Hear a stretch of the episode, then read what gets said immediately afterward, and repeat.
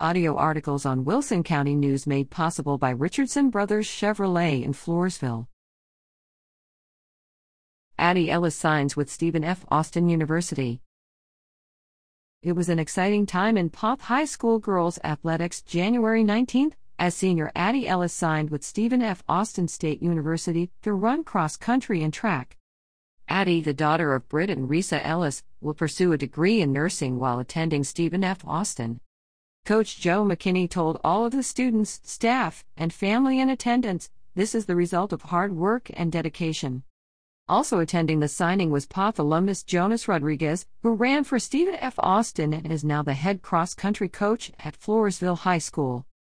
Addie has been an amazing team leader who set the example for her cross country team, which led to the team earning a third place state medal.